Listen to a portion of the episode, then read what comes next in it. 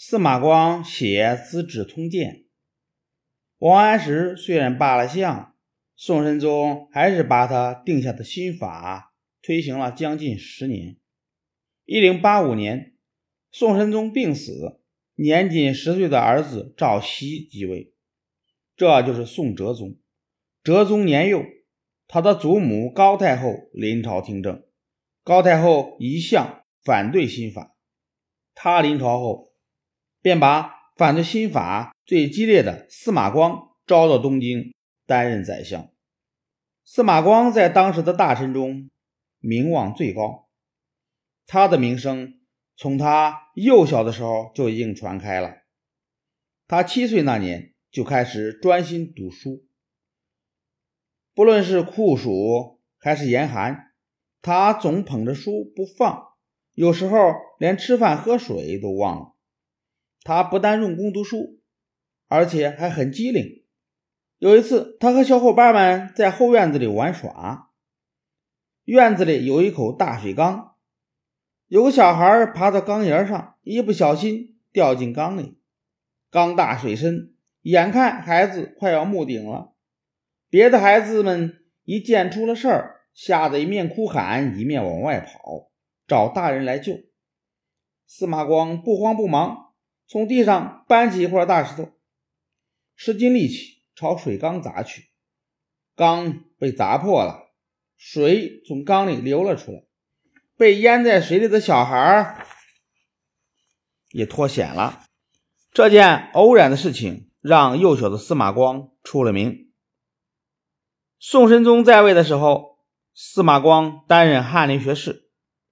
司马光和王安石本来是交往密切的好朋友，后来王安石主张改革，司马光不赞同，两个人就谈不到一块儿了。王安石做了宰相以后提出的一件件改革措施，司马光全都反对。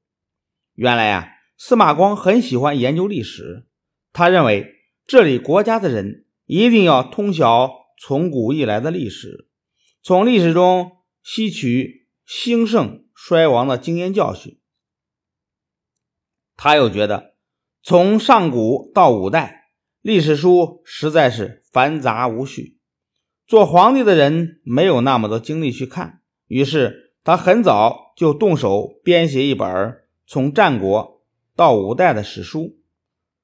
宋英宗在位之时，他把一部分稿子献给朝廷，宋英宗觉得这是本对巩固王朝很有好处的书，十分赞赏这项工作，就专门为他设立了一个编写机构，叫他继续编下去。宋神宗即位以后，司马光又把编好的一部分稿子献给宋神宗。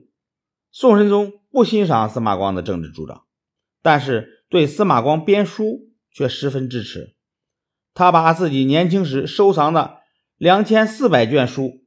都送给了司马光，让他好好完成这部著作，还亲自为这本书起了个名字，叫做《资治通鉴》。